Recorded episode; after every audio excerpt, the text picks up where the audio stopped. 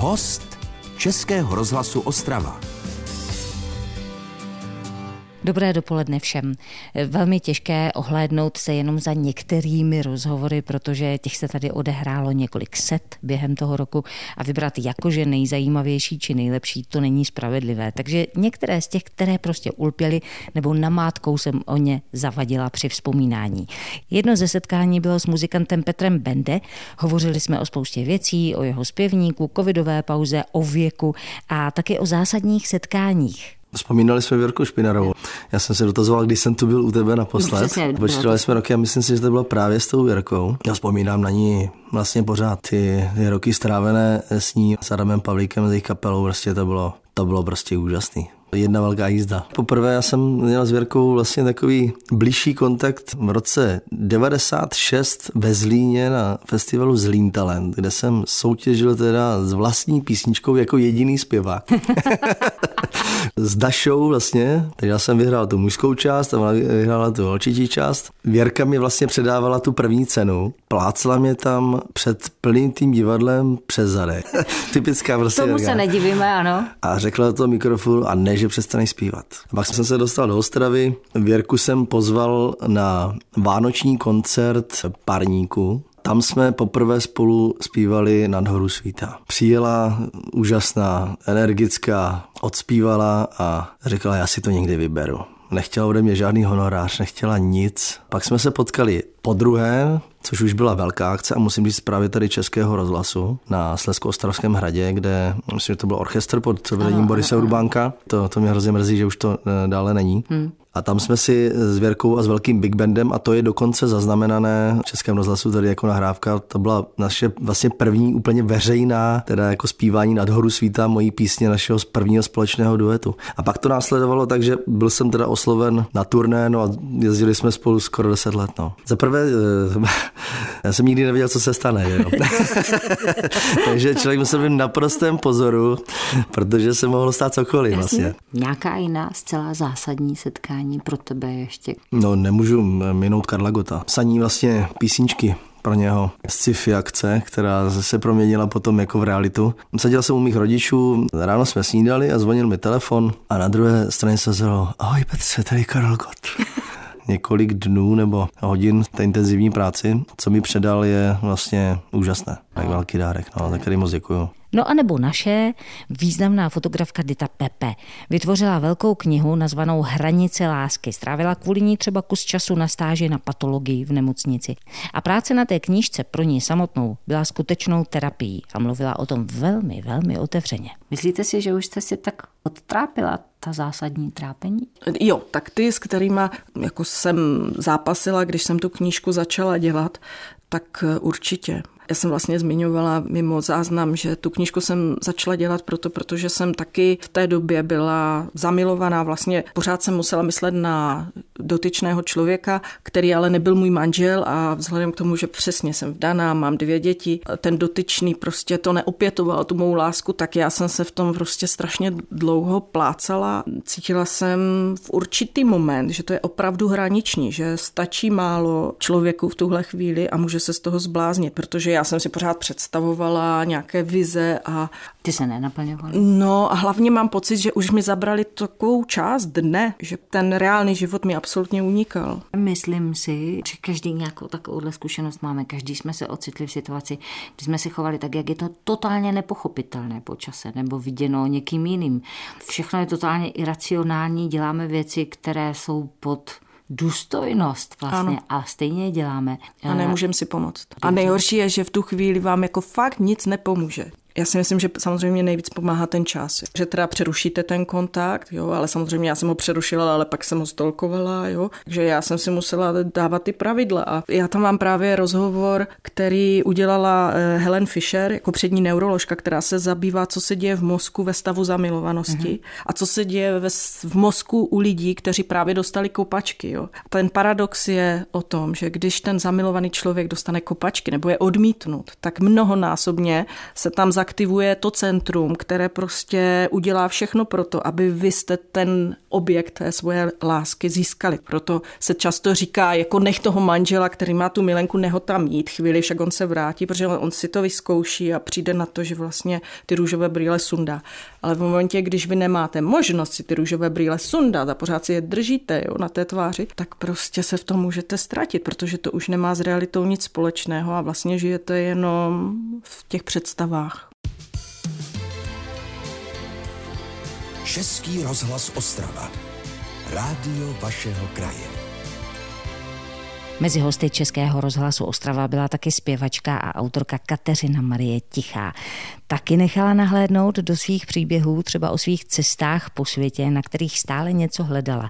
No a potom to našla úplně někde jinde. Já jsem dřív si myslela, že že odjedu pryč, abych byla sama se sebou, abych byla osvobozená od toho kontextu, uh-huh. protože člověk v běžném životě, nebo teda já rozhodně, je vždycky součástí nějakého kontextu. A ten kontext ho strašně ovlivňuje. Práce, moji přátelé, rodina, všichni mají mě zaškatulkovanou v nějaké roli. Já hraju tady ty různé role, každý je máme, je to normální, přirozený. Ale na té cestě všechny tyhle ty role můžou opadnout a člověk najednou si připadá prostě vol, volný, no, svobodný. No, takže jsem vyrážela jako vlastně za svobodou, když to úplně jako zjednoduším a osekám na uh-huh. prvočísla. Je to tak, že já jsem se vždycky vrátila z té cesty a vždycky, když se mě někdo na ty cesty ptal, tak já jsem říkala, jezdím, protože se tam cítím svobodná. Ale špatně se mi pak vrací zpátky, protože zase zapadnu tady do toho kontextu a zase tu svobodu ztratím. A nevím, jak mám přijít na to, jak to udělat, jak to aby zůstala i tady svobodná. Uh-huh. No a teď se mi něco poměrně jako, no ne, nedávno, teď prostě v posledním roce se mi jako něco pře, pře, přepnulo v hlavě. Vlastně ta potřeba vyrážet za tou svobodou úplně vlastně zmizela. Takže já když teď plánuju cestu, tak ji plánuju s úplně jinou představou a s jiným pocitem než dřív, protože je teď pro mě primární žít to tady prostě žít tu svobodu tady. Je to strašná práce, protože ten kontext pořád je, ale můj proces je takový, že já prostě jsem zjistila, že musím vyčistit úplně celý prostor kolem sebe, nejenom jako hmotný prostor, ale i v hlavě, i ve vztazích a vlastně i to tělo, i to, jak jsem se jako vrhla do všech těch možných sportů. Snažím se víc to tělo poslouchat a Snažím se prostě všechno vyčistit, protože jsem zjistila, že jak člověk nemá čisto, tak nemůže tvořit žádný nový věci, protože je zavalený. zavalený vším a že vlastně ta cesta, to odkročení tady odsud pryč mi dávalo tu čistotu, protože jsem všechny ty věci, vztahy, všechno nechala pryč. No jo, ale pak jsem se do toho bordelu s prominutím musela zase vrátit. Takže jsem se rozhodla, vlastně nějak samo se to stalo, že ten bordel prostě uklidím. No a co třeba takový houslový virtuos Jiří Vodička? I v jeho vyprávění došlo na covidovou odmlku a taky na samotné houslové řemeslo. Spousta lidí, a to je jen taková úsměvná story, kterou určitě jsem nezažil jenom já, kdy za váma po koncertě přijde člověk a je schopen se vás zeptat třeba, jako ten koncert byl krásný, hrozně se mi to líbilo. A, a čím se živíte? Co děláte jako jinak? Jo? Je to prostě práce. To je to věc, kterou když děláte takhle celý život, tak si k ní vybudujete vztah. Není to to věc, která by vám přinášela eh, obrovské peníze.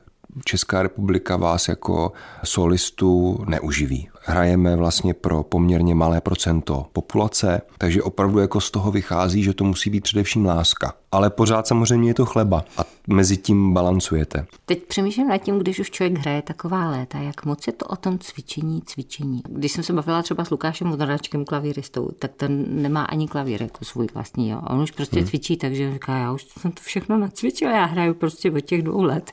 A jak to mají houslisti? Ono je to svým způsobem obdobný, protože po potom, když eh, už máte repertoár stěžení nastudovaný, což třeba ten stěžení repertoár houslový, v těch houslových koncertech s orchestrem jsem vlastně většinu z nich jako za studií cvičil s panem profesorem Golou. Ten dbal na to, aby, aby ten repertoár se měl připravený právě pro to opuštění hnízda. Tak samozřejmě vy nabídete nějakou techniku, všechno se to naučíte a pak samozřejmě je daleko snaží se k tomu vracet a připomínat si to. Ale ono to má ještě druhou linii a ta je samozřejmě ta fyzická, uh-huh. protože když dám na týden housle pod postel, tak mi pak bude trvat několik dní, než zase ty svaly, ty malé svaly, ty šlachy, všechno prostě na těch ruku protáhnu a dostanu do fáze předtím. A když jdete na dovolenou, berete si housle sebou? Neberu. Já se snažím vždycky ty prázdniny pro očištění jak toho těla, tak teda hlavně i toho ducha Eh, ty housle dát v úvozovkách pod postel a odpočinout si od toho, protože taková ta představa, že si profesionální muzikant zahraje jen tak jako z legrace u táboráků pro potěšení, to opravdu ne, protože tam opravdu je to prostě ta práce. Když jste s tím nástrojem na tu sezónu pořád denně, je to, je to součást pomalu vašeho, vašeho těla, tak prostě jste ráda, když, když to odložíte na chvíli. Že? Český rozhlas Ostrava, rádio vašeho kraje. Posloucháte Český rozhlas Ostrava, dnes je to takový průlet uplynulým rokem. Další osobní příběh vyprávěla třeba ostravská písničkářka Bára Kanizová, to je ta, co zpívá se třemi tygry. Hrávala na ulici, neustále se stěhovala, protože taky zažívala svůj neklid a o něm vyprávěla. Vy jste byla taková ta pouliční hráčka, jak se tomu říká? Byla? Basking. Basking. To si myslím, že je taky jako velká dávka odvahy. Takže mě zajímá, co se odehrává v té plaché holce, která si najednou stoupne někam na ulici a začne hrát své písně. Aspoň tak hodinu předtím se odhodlávám doma. Je to vlastně jako mnohem těžší pro mě, než někde vystupovat jako oficiálně nebo koncertovat. No mně přijde, že to je složitější situace. Protože člověk vlastně si vezme jako kus nějakého prostoru a trošku říká, tak a teď mě poslouchejte, i když nechcete ale jako zatím se mi nikdy nestalo, že by měl s tím někdo problém, právě naopak. Děti se zastavují často, tancují tam. To jsou takové malé radosti. Vy z té ulice jste se ale najednou ocitla na scéně. Tenhle ten proces, když se Bára objevila v divadle Mír, lze popsat jak?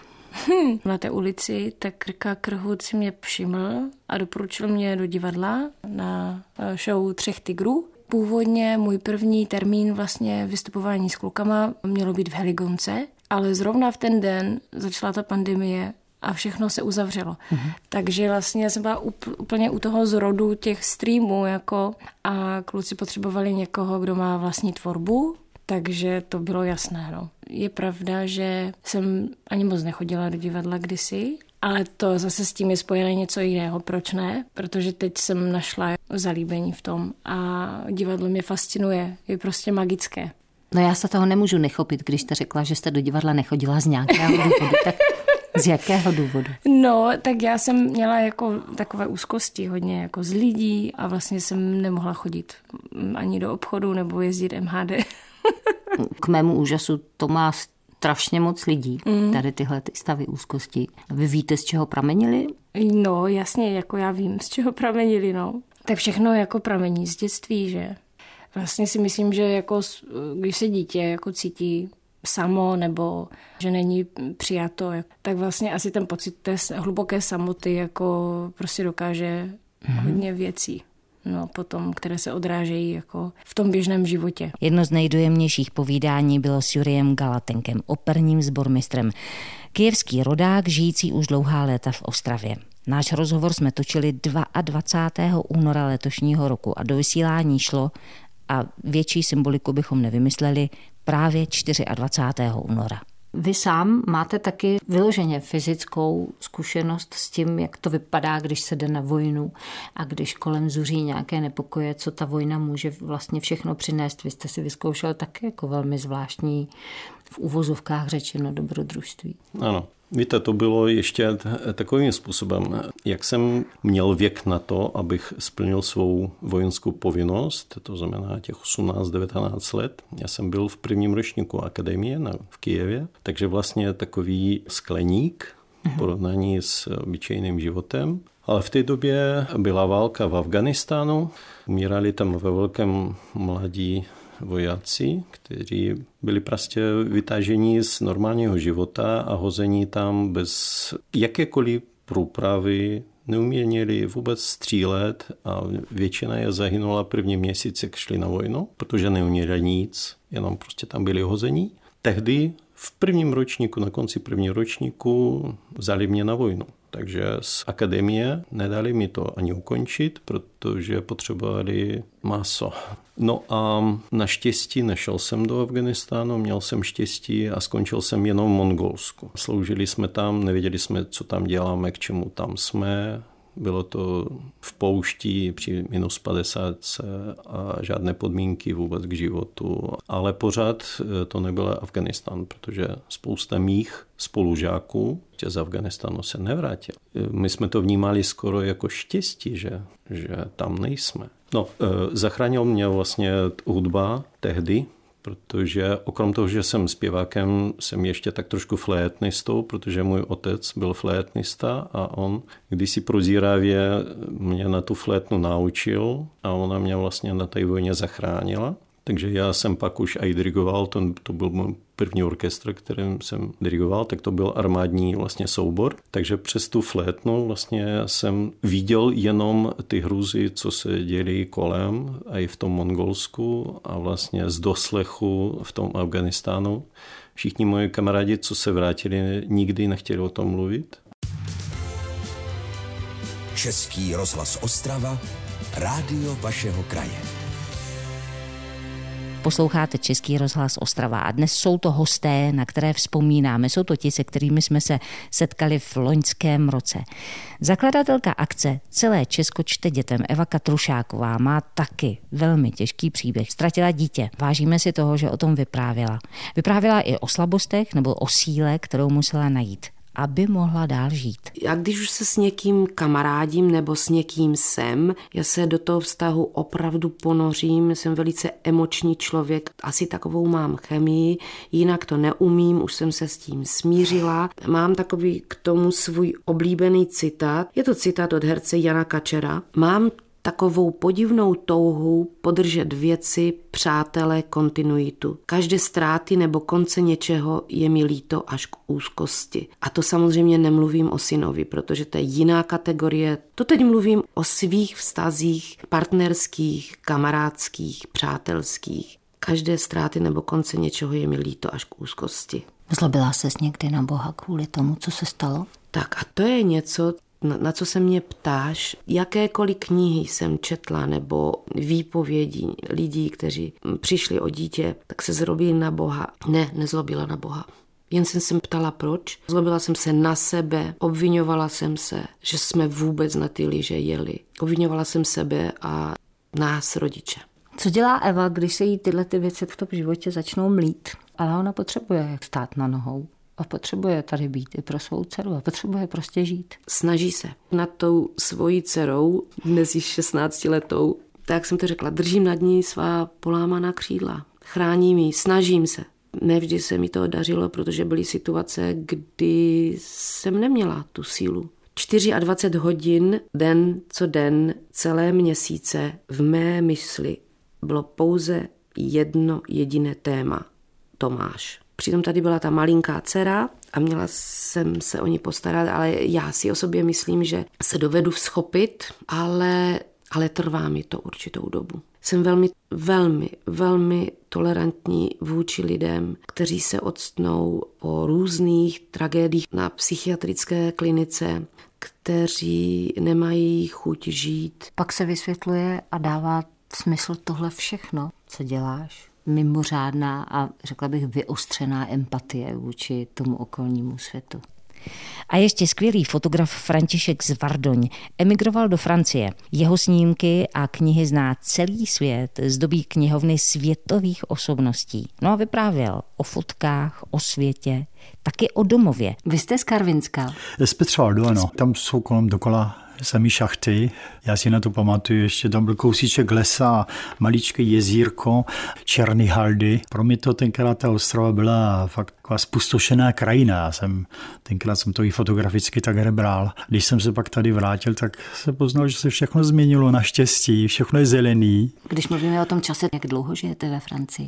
Já jsem odešel v 85. Co byl ten impuls k tomu odejít? Po výtvarné škole v Brně já jsem měl hroznou chuť cestovat ale mě samozřejmě zajímaly další kus světa. Já jsem publikoval už tenkrát do něj a získal jsem taky pár cen. Jedna ve Vancouveru 1976 a pak v Tokiu. A mě trošičku napadali jako ti tenkrát to vedení, že jsem, že spolupracuji se Západem. Tak jsem se rozhodl, že jediná možnost eh, je možná odejít.